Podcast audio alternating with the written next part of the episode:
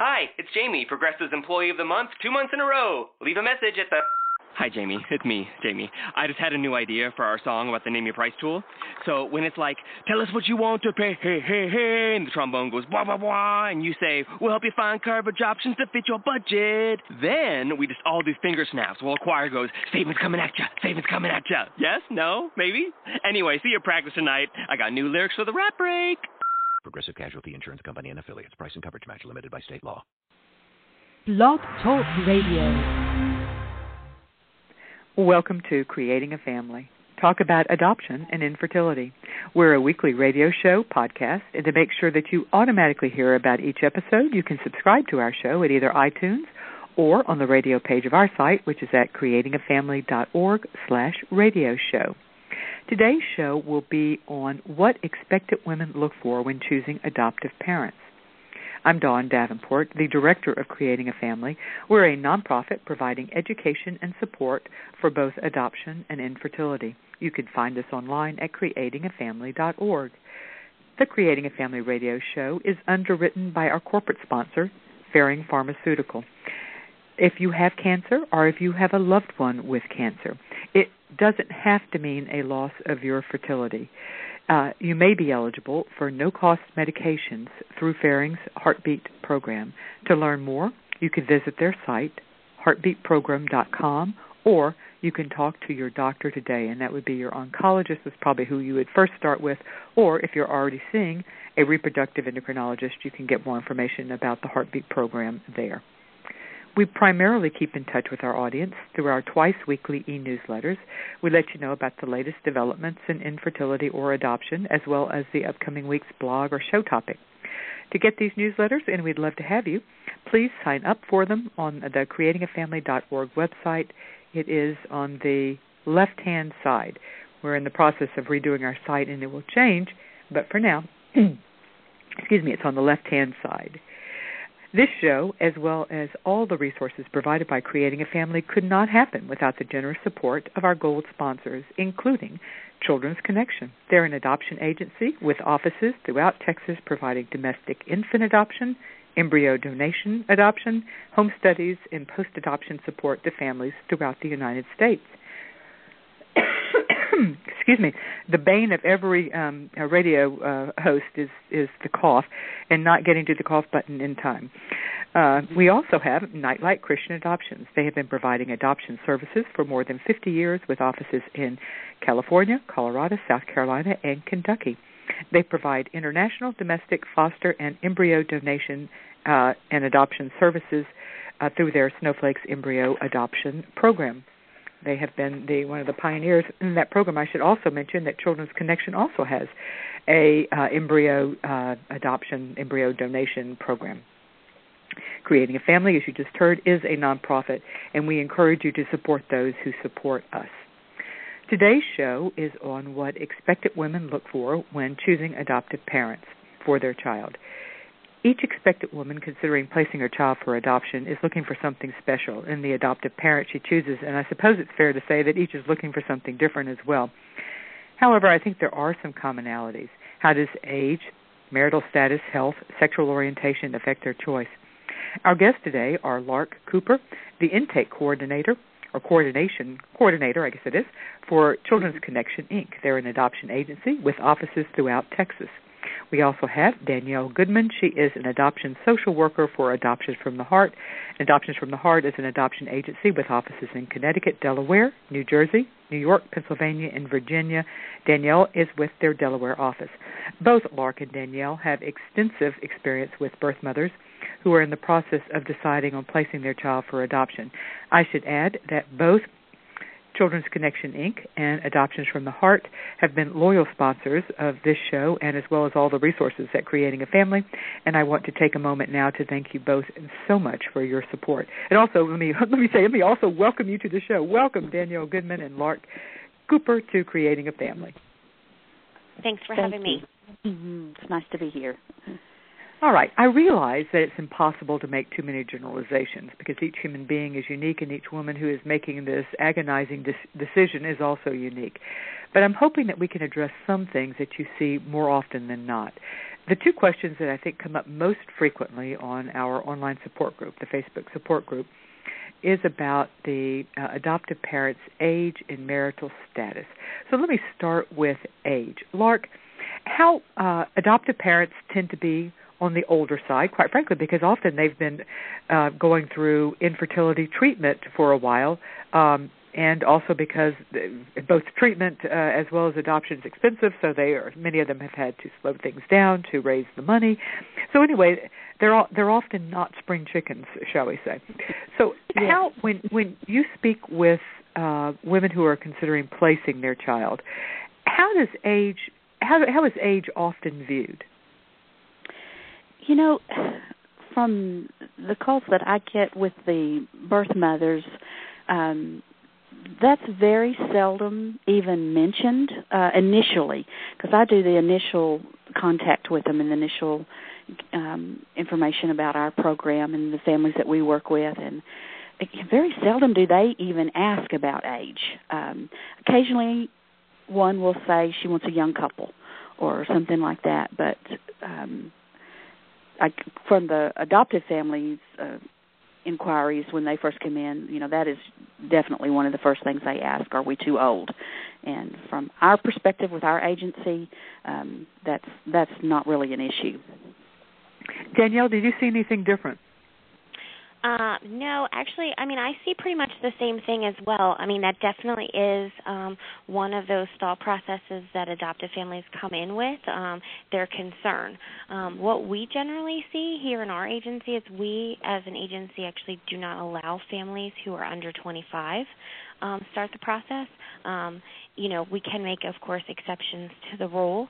Um, but when we are working with expectant parents, um, generally speaking, that normally isn't even a realm of uh, topic. And and contrary to that, I would say that you know a family that may be on the older side of things and and I actually just met with a family the other day and they're 31 and 32 and they were thinking they were old and I was like, "Oh my gosh, you are so young" cuz I would say on average for our agency um our adoptive parents are probably in their late 30s into their 40s.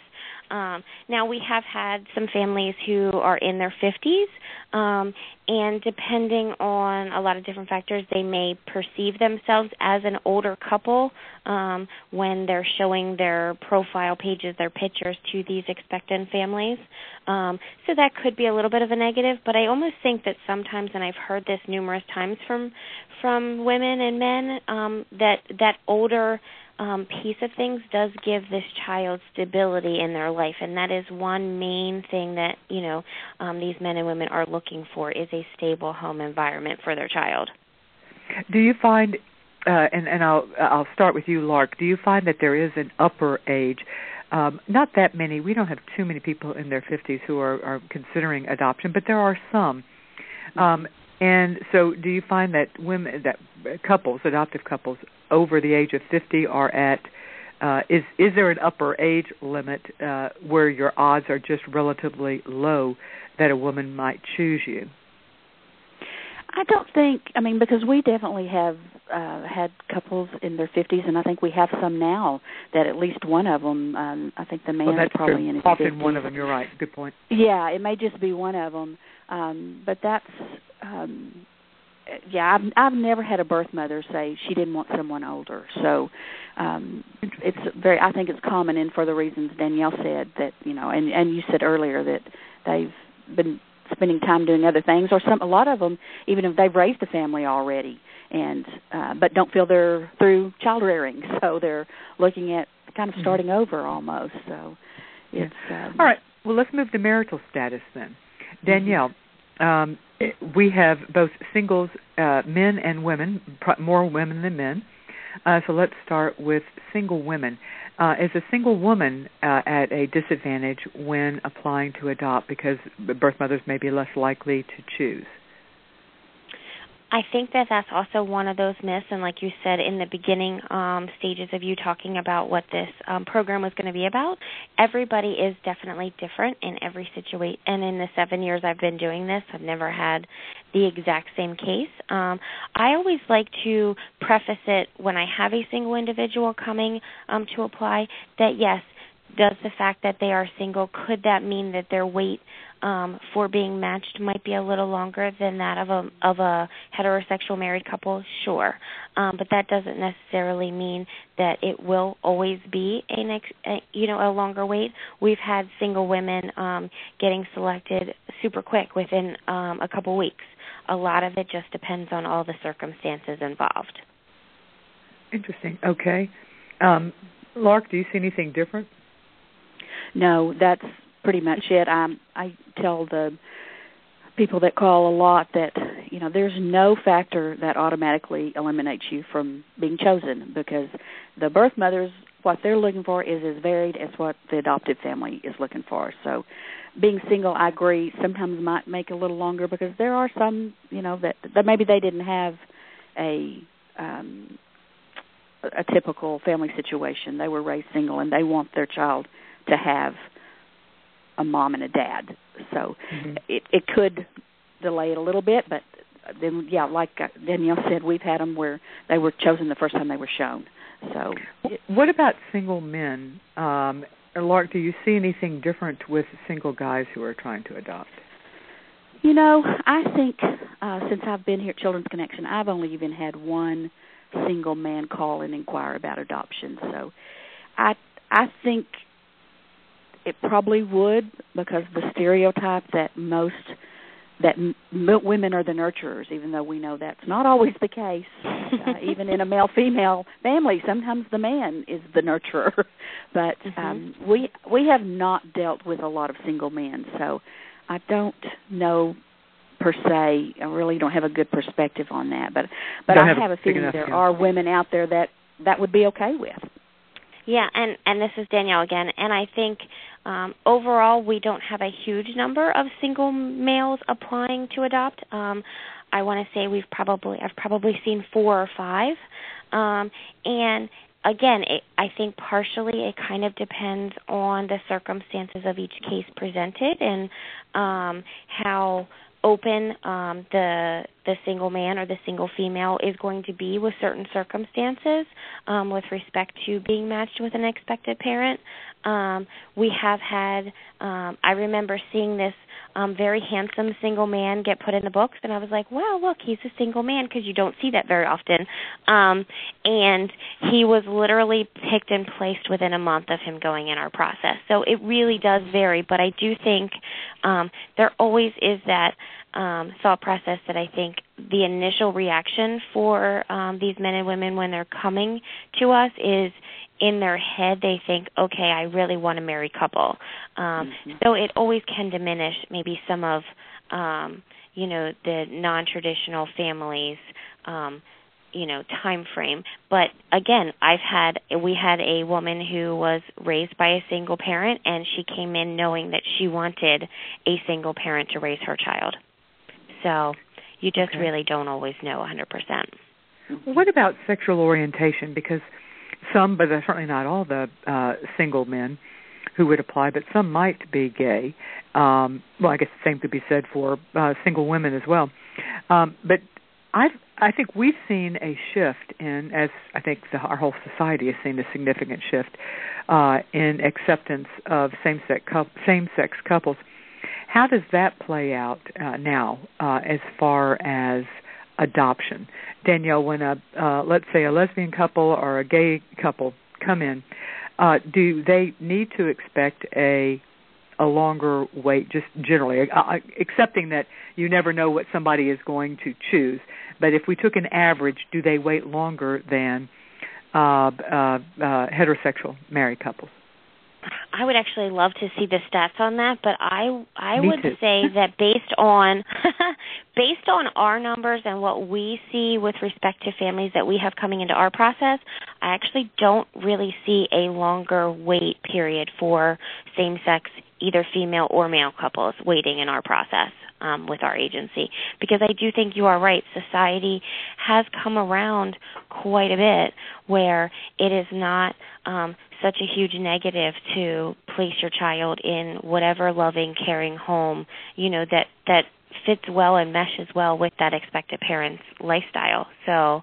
I mean, I think that if they find um, the the best home that fits what they kind of were looking for. And a perfect example, I had a birth parent um who she was raised um by a lesbian woman um and her partner and that was really what she wanted. She wanted a same sex couple. She just fell in love um with these two um same sex male couples and when I took the profile pages um in addition we also had a couple singles in there and some married couples that she also had liked um to the birth father. And there was in my head and because in her head she thought there's no way he's going to be okay. When he looked through all of the families he said you know truthfully the only two families i feel connected to um are these two which happen to have been the same sex male couples that she really really loved to begin with. And he said it was because they talked about how important education was. So you know it was that value that he was truly looking for for his child that superseded whatever their sexual orientation was. Mhm you know uh the well let me ask, let me stop a second lark you're from a different part of the country um mm-hmm. and uh so do you see a, a distinction with the acceptance uh coming from the uh, uh well Texas and the southwest yeah I we definitely have couples that we work with that are same sex and I think most of the birth mothers that we deal with in the south it still may be a little bit not the norm um lower than the norm but we but I, we still have some that are that definitely verbalize that the same sex is okay or even that we have had them that actually you know preferred that for kind of like what you said Danielle they were either raised or one had a family member uh, that mm-hmm. was, and so that's what she was looking for. Um, I think it's more like you said. Also, the the other factors would be what would eliminate or draw someone to them more than their sexual orientation in in this day and time. But most of them that we deal with here in Texas are still looking for um, the typical mom, female, dad, uh, male but there are definitely more and more that are open to that um, every day. So it's I think it's it's changing and it will continue that way. Mm-hmm. Yeah, I think you're. I think the changes are definitely mm-hmm. in the process and are happening. You know, I have mm-hmm. a. Uh, I, I've spoke with a uh, a woman once who had placed her child with a gay couple and she said it was interesting and i wonder how uh and i hadn't thought of it exactly this way before and i wonder if this is a thought process that is is either uh, typical or, or or is going to become more typical her her thought was this she said i i chose a gay couple because this way i still will remain the only mom in this child's life she said so i will she didn't want she didn't want a parenting role. There was an open adoption, but she was not confused as to and had not assumed the kid was not. I don't remember how old the child was, but it wasn't an infant. She had not assumed it, but she said they were very open to me having uh, to, to at least the title of you know to including mother in the title. Um, and Danielle, you've had it sounds like more experience with same-sex couples uh, or with uh, uh, birth moms choosing same-sex couples. So have you seen that? Is this just was this a fluke of of one woman or do you see have you heard that before?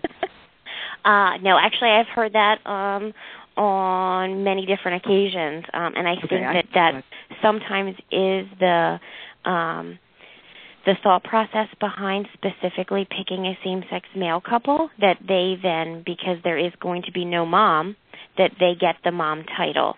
Um so for us as an agency we do always have that um, there's a whole counseling process that we go through um, to kind of counsel the the expectant mom on you know mom still is a very specific title um and it, it you know you're going to have a very title you know you're going to have a very specific title and it may be something that you and the family work on and choose as you go through this process but it may be miss dawn or it may be birth mom dawn or belly mama. You know i mean there's lots of different titles out there um but unless the family's okay with that mom title normally we try to shy away from that. And most of the time the expected women do understand that but i right. do think that sometimes in their head that is normally kind of why they feel like oh well if i place my child with two men then i can still be the mom Well, or if not even the mom, but in their head, there's that, that perhaps they're, they're this woman did not expect to be the mother, but she expected to have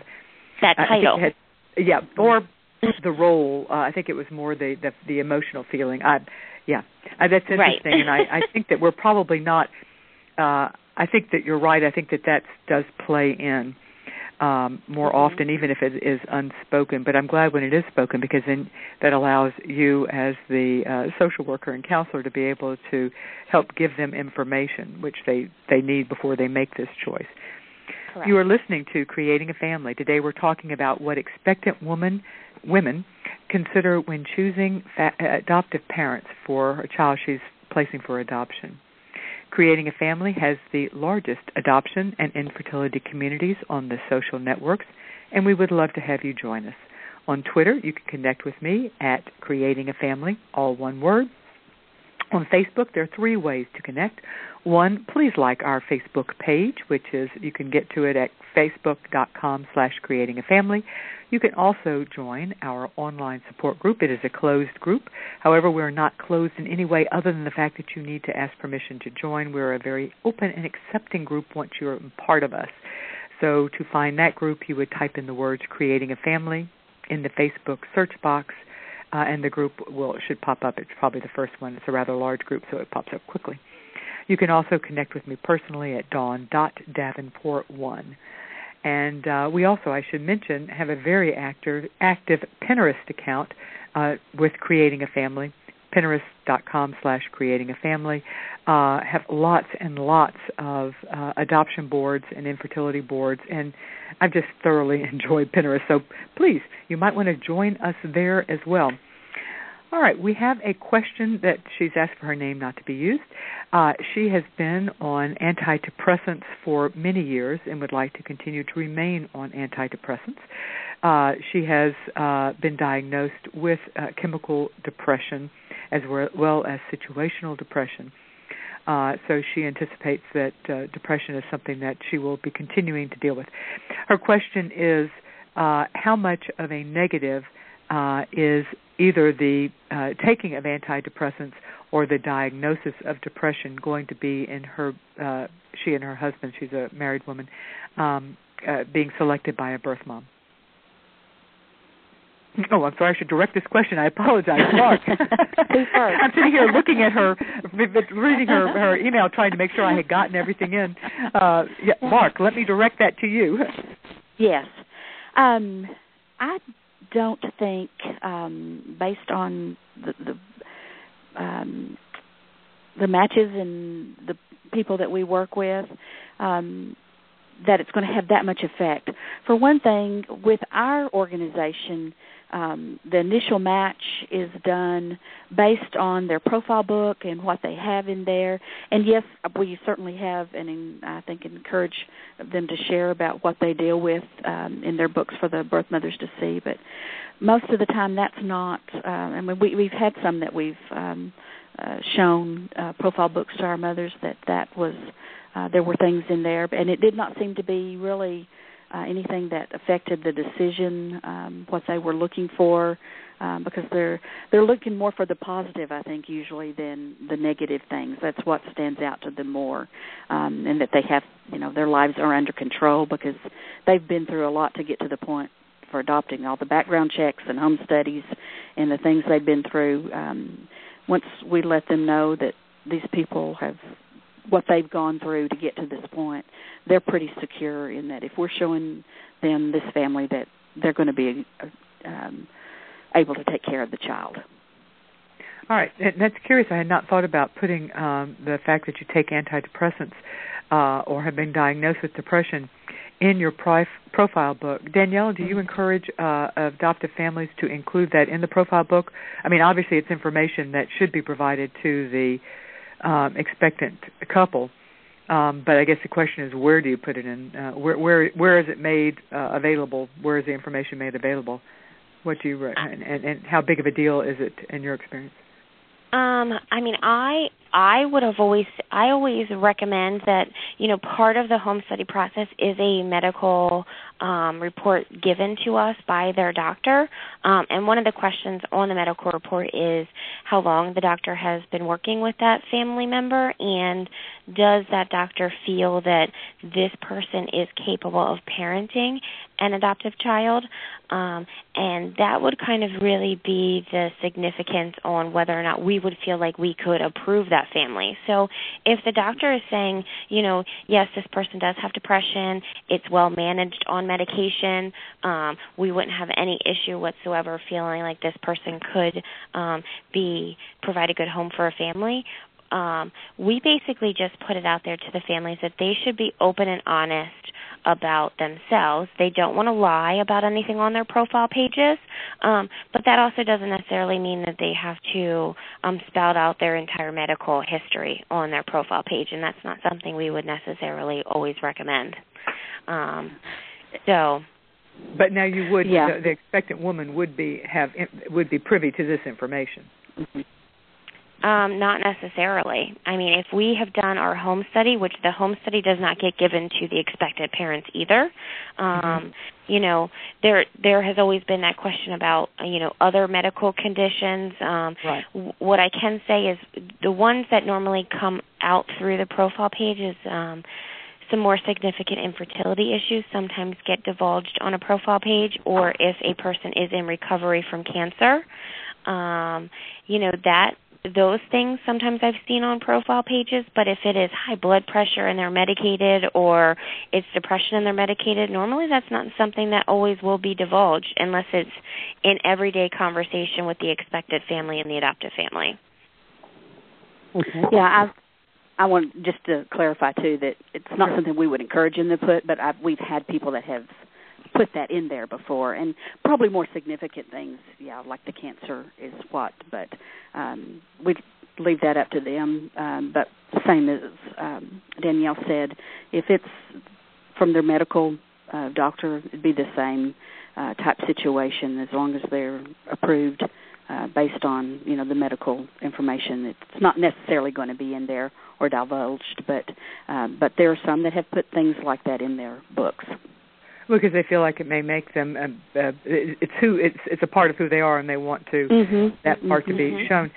Uh, Lark, what do you? Speaking of cancer, we do have a question from someone who is two and a half years post breast cancer treatment, uh, and she is wondering whether or not it now is the she would like to apply, um, but she is wondering if she needs to be five years post cancer uh, in order to be realistically selected. I think that kind of follows along with what we just said. As long as the you know she's we have the medical doctors their information and um, their recommendation that they're going to be um, ca- capable of doing this um, or have a plan on what to how to handle this if it did reoccur. Um, it's kind of going to be based on that same thing again. I don't know that there's a definite. We would say, you know, you need to wait five years. It'd be, you know, more based on um, the medical recommendation again. Danielle, do you see that that uh, uh, expectant women, women, I'm sorry, um, or couples, I should probably say, um, are focusing on uh, health information or asking questions about health information, um, such as uh, well, mental health as well. But I was uh, specifically thinking of cancer or or significant uh, potential health issues that the adoptive parents may have faced. Or expectant women asking about that?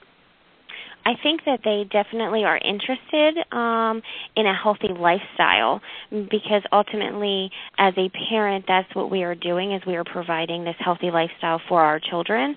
And so, as this expectant man or woman is looking at families, they they sometimes are you know looking out for the best interest of their child, of course, um, and they they do want you know what we hear sometimes is they do want somebody who who is an active family who is taking care of themselves um, because that that is something that again is going to show that stability and that long term um piece of things that you know they're not going to have necessarily a family member who maybe passes away. So that is something that you know um could be a level of concern. Um but again we have all different types of families that come into the process. And for some um expectant individuals that it's not necessarily as deep of a concern. Um on the cancer i actually did have a um expectant mother and her mother so the expectant mother's um you know the grandparent um mm-hmm. they had looked at profiles together and um the expectant mother's mother actually had um cancer. I want to say it was breast cancer, and she um, was many years cancer free. Um, and one of the main reasons why they selected the family that they did was because the adoptive mother actually um, had went through cancer as well and had been I forget how many years cancer free, but that was one of those on a different level connections for mm-hmm. everybody um, that was really very important. So sometimes being honest and forthcoming with what medically is going on is not necessarily a bad thing because they may have this family member um, that again puts that connection in there for the two families to to build their relationship from. How often are you mentioned expectant fathers?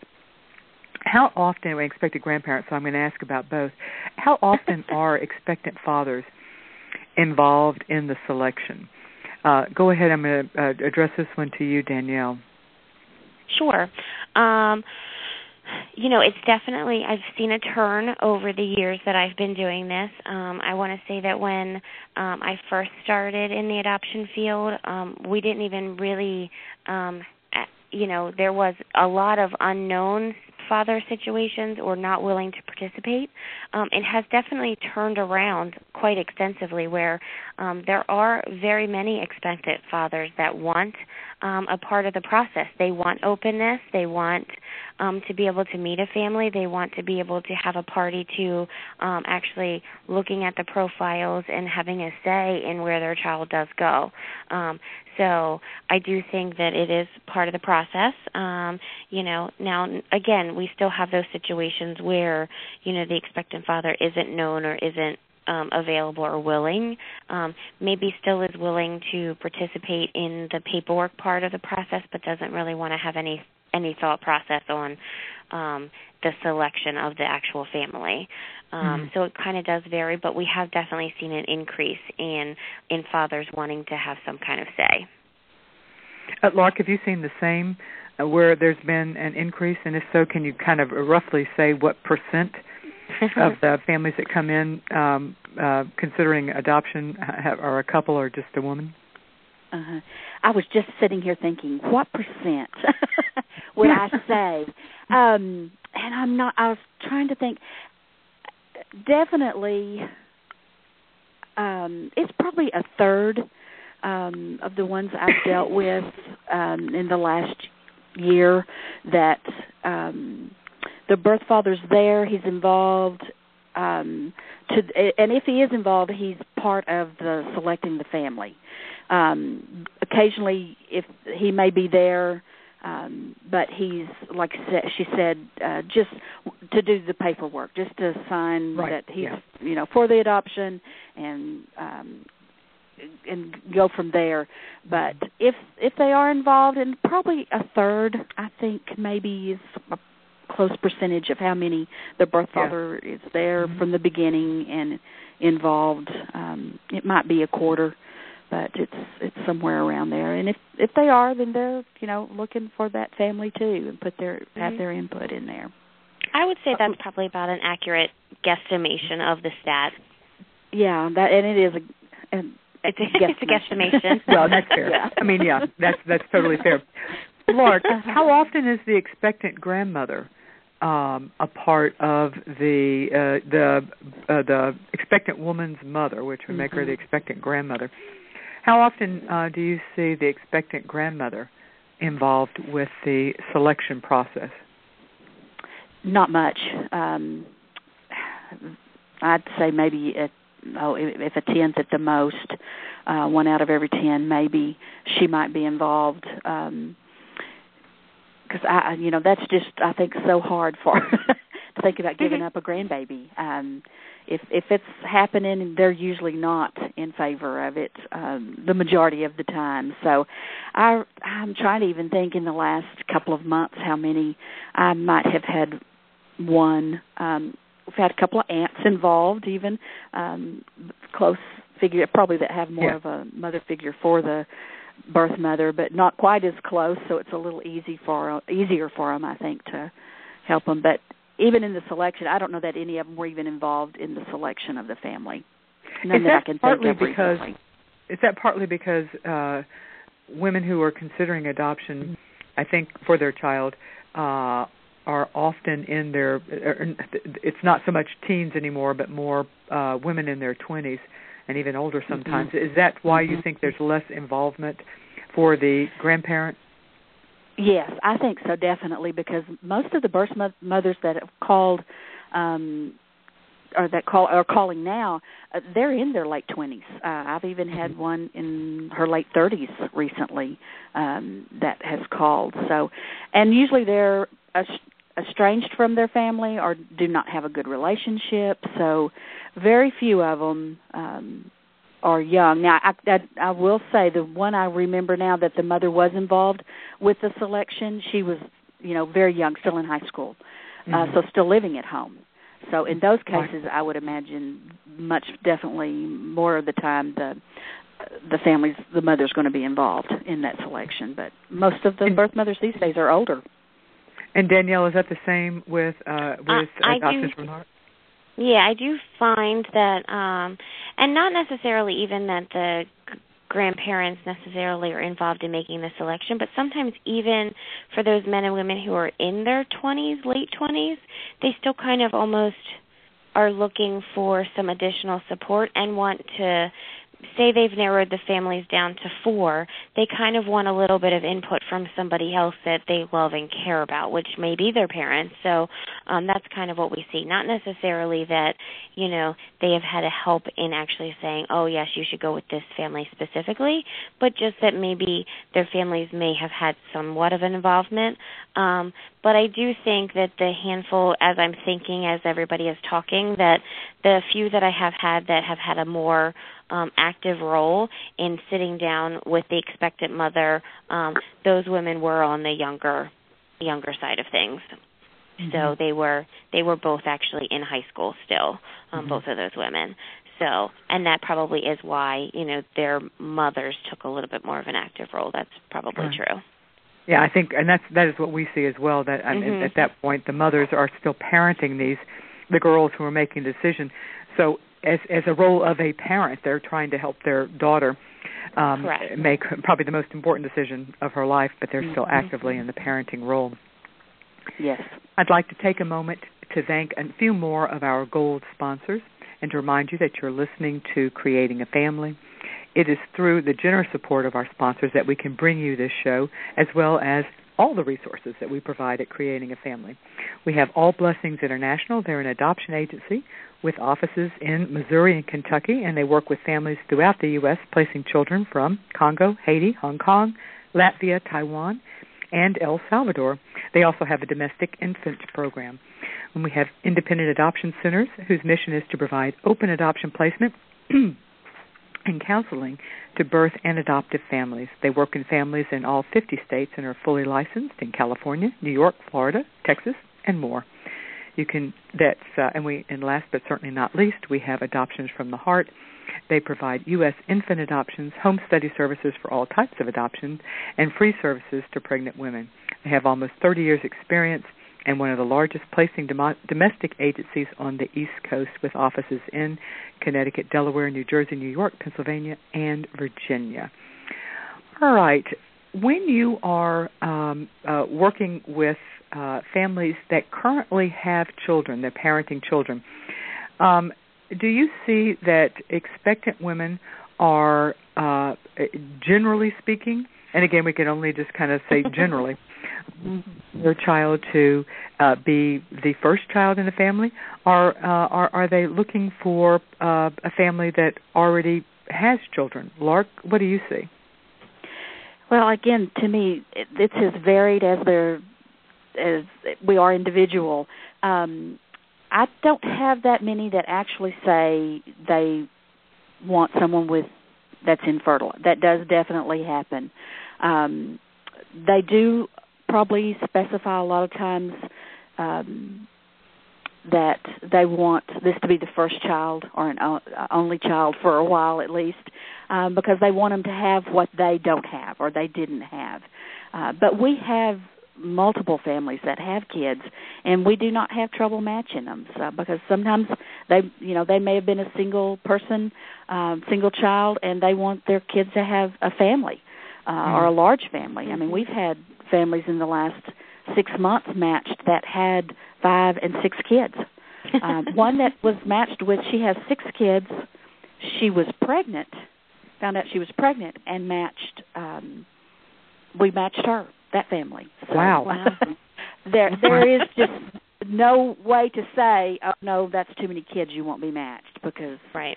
You know they could provide for that many, and and they had a very multicultural family, so mm-hmm. it was very attractive to this particular birth mother, and right. um, that baby's um, been born and placed. wow. Okay, and Danielle. Can you top that one? I can hear. Did you have a pregnant woman with six existing? So, in other words, a family. That of, is pretty. That is pretty impressive. I actually it have had a family amazing. that um, uh, they we placed um, their ninth child with them. Um, they went on to all of their children were adopted up to that point. Then they went on to actually naturally conceive. They um you know and so then they came back for number 11 that was going to be oh, another wow. adopt and then she found out she was pregnant again so. Wow. But that and that and for it, yeah and for that many kids in the family there is definitely somewhat of a negative but if they have one or two children whether it be their biological children or they've are this is going to be a subsequent adoption for the family i don't necessarily think that the expectant family has a negative persona about that I think that there still is that piece that people come into the process going, I want to bless a family. Um, so they have that, you know, knowing that my child will be the first child for this family feels really good to an expectant mother. Um, but again, it's not the end all be all. If they are shown 20 families and half of them have children and half of them don't, if they connect with something else with a family that has a child, that family is going to win out over a family that doesn't have children.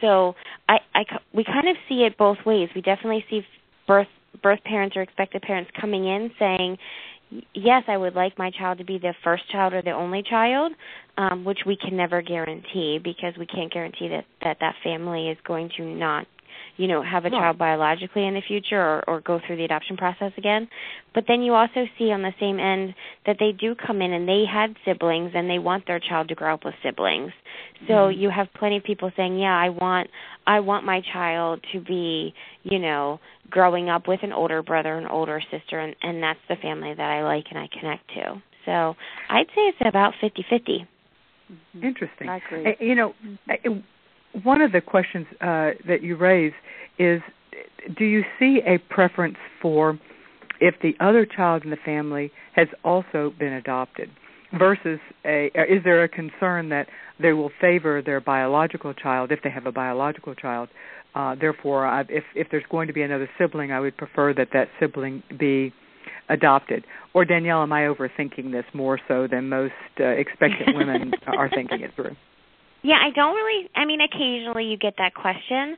Um, I think they are looking at it, you know, as if um, the only stipulation that I see is that they like the fact sometimes that a child might be placed with them that's already adopted, just so that they understand the adoption process, not because they feel like their child's going to be loved less or more than another child in the house.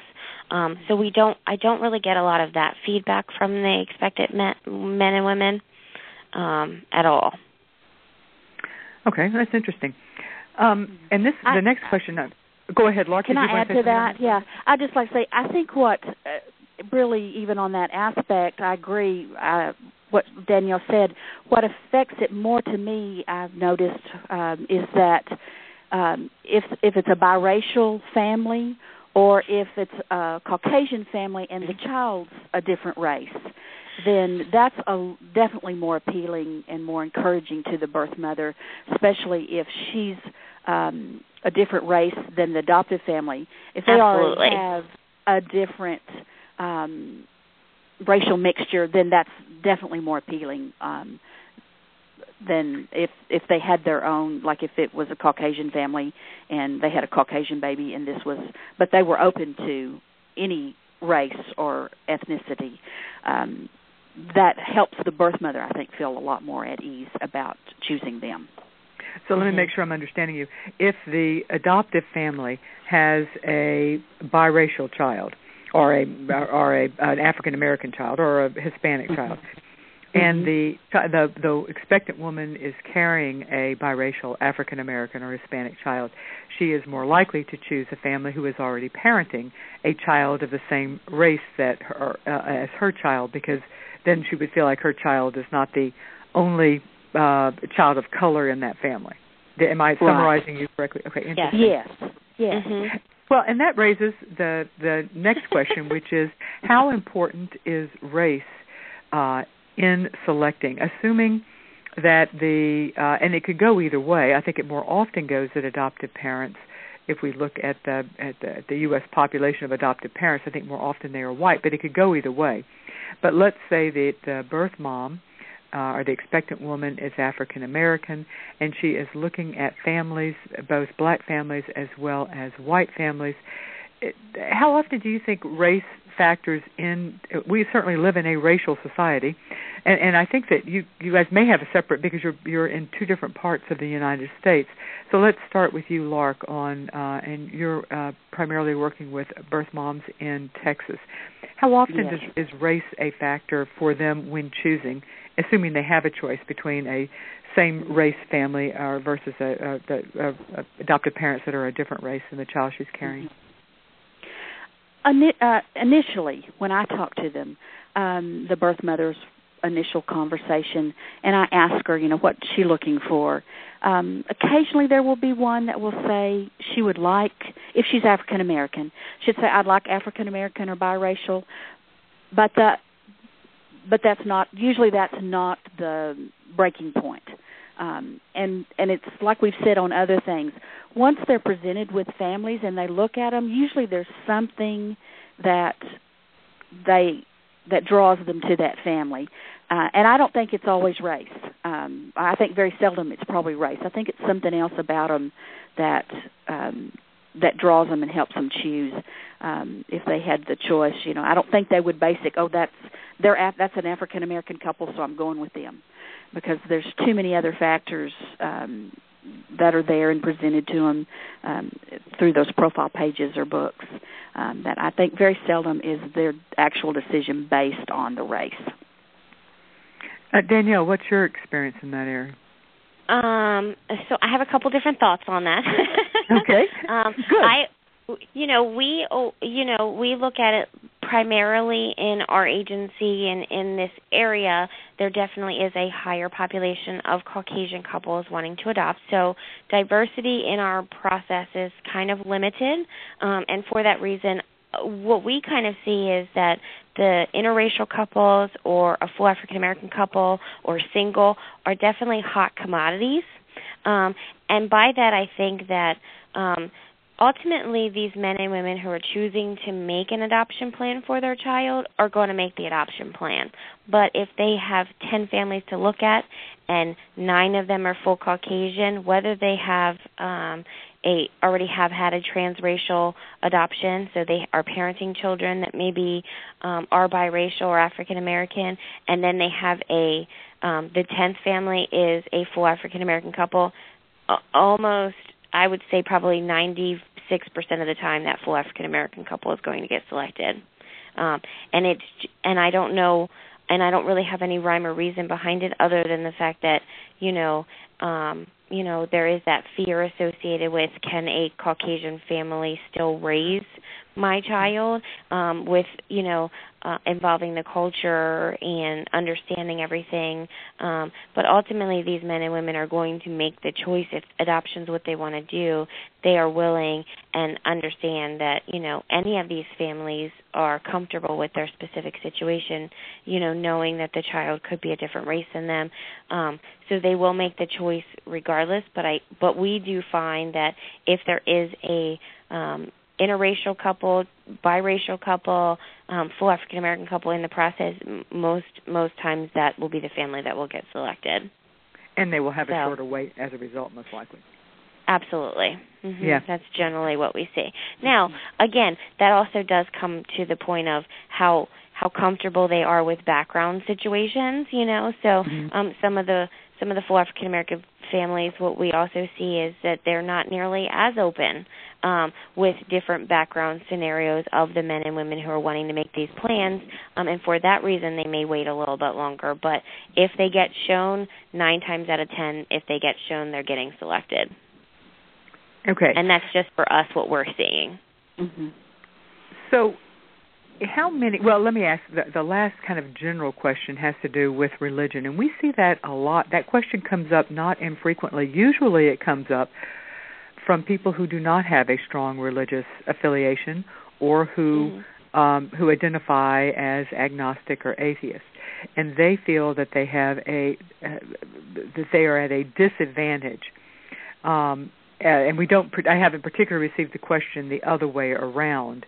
Uh, a family that identifies as Christian or Jewish and feeling that they have fewer options, but uh, but it probably is worth asking both ways. So, Danielle, what do you see as far as families, how important religion is, either the presence of religion or the absence, uh, uh, how, how, how that would play out in a birth mom's choice of a family? I think if if the expectant parents want um, or have any desire with respect to religion, they're telling you that almost immediately. Um, so we're matching. You know, they they maybe don't specifically require that the family is, is Methodist, but they want the family to be practicing Christians. Um, but I would say more often than not, religion doesn't necessarily play a huge party um, when they are selecting. Um, you have those handful of, of um men and women who come in who who absolutely come in and are like I I'm Catholic, I was raised Catholic, I want my child to, you know, um be raised Catholic and and go through the whole process. So, you know, that's really important to me, but 9 times out of 10 otherwise it doesn't necessarily matter if, you know, the family um has a belief system, is spiritual, is agnostic. Um, there, there really isn't necessarily any kind of um, preference associated with that. Um, what we see, at least, when we're working with these um, expectant families. Lark, what do you see in Texas, which is a more religious uh, part of the yeah. country? Um, I, really, that the same trend. Uh, there's very few um, that religion has plays a major part in it. I do get uh, maybe a quarter um, of the birth mothers that call saying they want a Christian family or designating, and most of it, if if they designate it's a Christian family. I I can't think of any recently that have asked, you know, for a specific uh, denomination or religion. Uh, most of them it's it's Christian. Um, but most of them that doesn't seem to be really even an option or that they're looking at and and thinking about at that time most of them okay. just say they want a good family mm-hmm. yeah. And so and in texas Mark, that may mean christian. Yeah. Well, or at least in their Mhm. minds yes. Yes. Lark, yeah, how many mind, profiles do women do most uh, expectant women go through um, before they actually select in your experience? Our agency we try we match we'll work with them pretty much at I hate to say you know any point they're at because that's not always the truth. Um, I mean, not always. The, it just depends on their situation, but we try to match them up as soon as they come into our program. If they call, and hopefully they're in you know past their first trimester and whatever their circumstances, we try to match them up um, within days. Um, so um, I'm sorry, uh, my brain went dead. What was the question again? the question was how many profiles as a general. I have had oh, that. Yeah. yeah, we yeah yeah and trust me, you were I in chased such a rabbit company. or something and lost it. Um, so how many profiles as generally do they look yeah, at before selecting? So it just depends on how many uh, families we have that meet their criteria that of their circumstances. It can be from. I mean, we have sent one profile book. Um, and if they don't like that, then we might do a search, nationwide search. Or if their circumstances are um, outside of what we have, families that we can provide, then we'll do a search. But probably on average, um, they see um, three to five books and choose from that. And is that the in uh, in your experience and in your practice, Danielle? Mhm. How many profiles is helpful for an expected woman to look through before selecting? Uh, well, as an agency, we act, our policy is to show every family that matches the birth parent situation.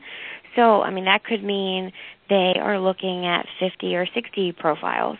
Um, normally, that doesn't necessarily mean that it takes them that long. I have had many occasions where, say, they have 25 profiles to look at, and they immediately fall in love with number five you know, Mhm. and they don't even necessarily need to look at the rest of them because they just so feel connected to this one family.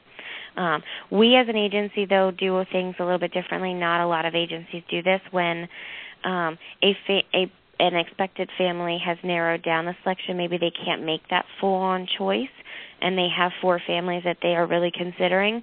We do um, a YouTube video for all of our families, which is like a three to four minute video.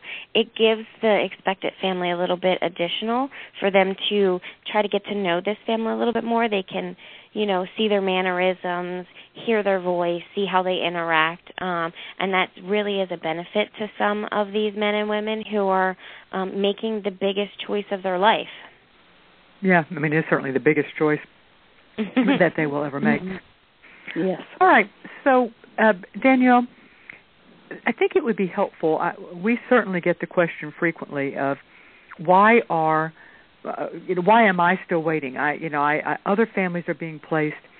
I haven't Mhm. been placed. What is Mhm. it that's keeping me from from getting picked?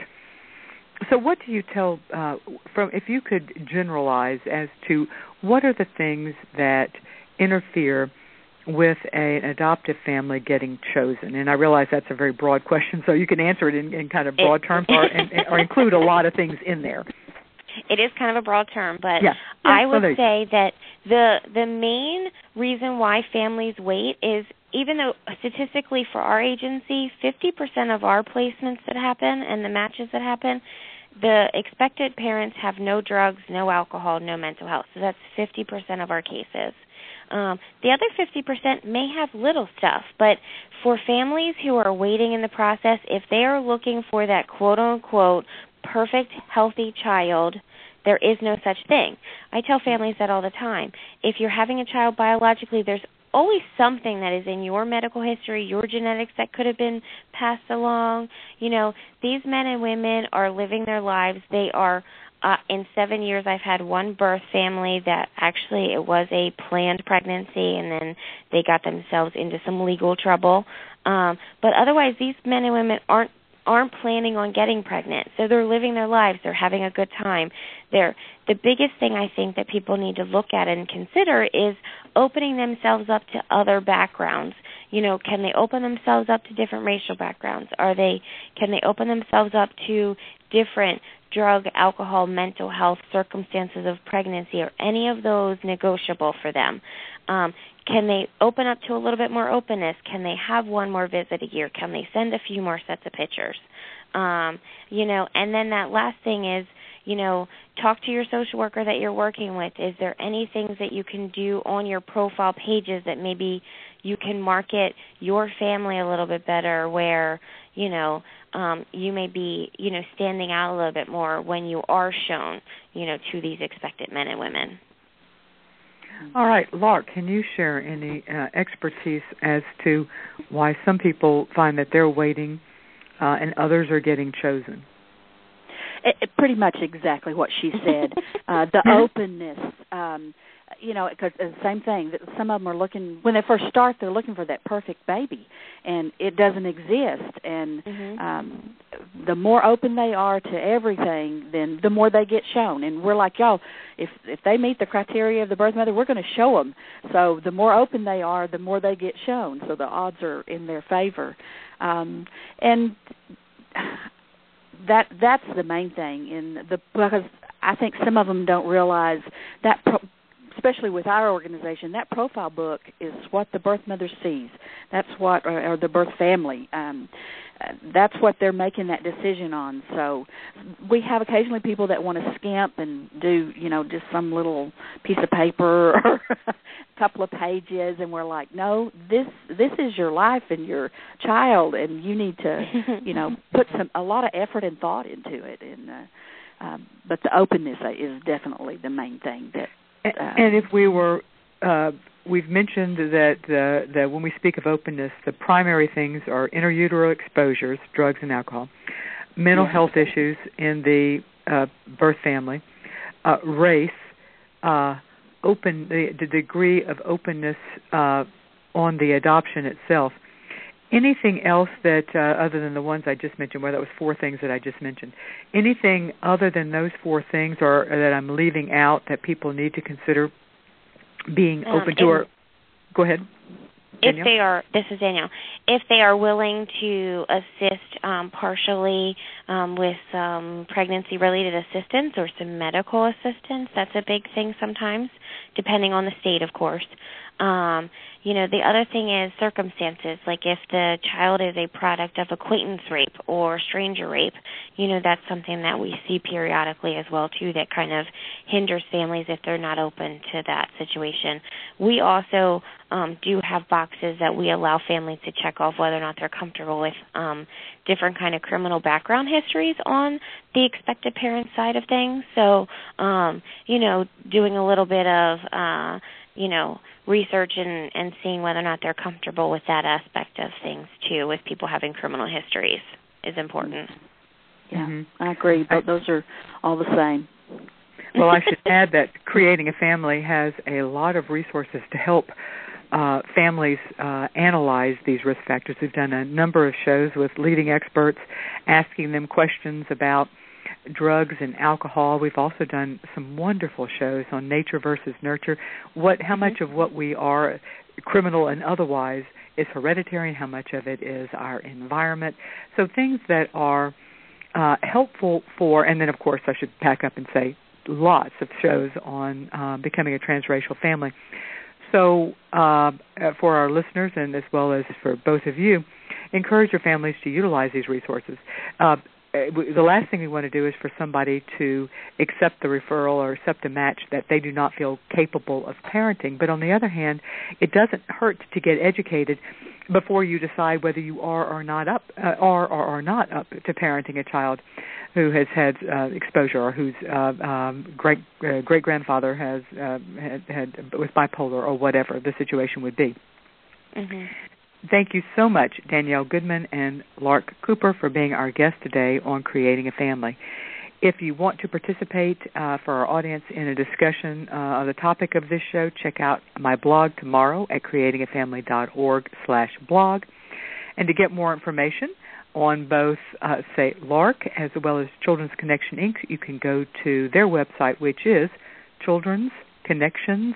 That's an S on the end of children and connection. So children'sconnection.org. To get more information on Danielle Goodman, as well as Adoptions from the Heart, you can go to their website, which is AFTH, standing for Adoptions from the Heart. So AFTH dot org. Thank you so much for joining us today, and I look forward to being with you again next week. thank you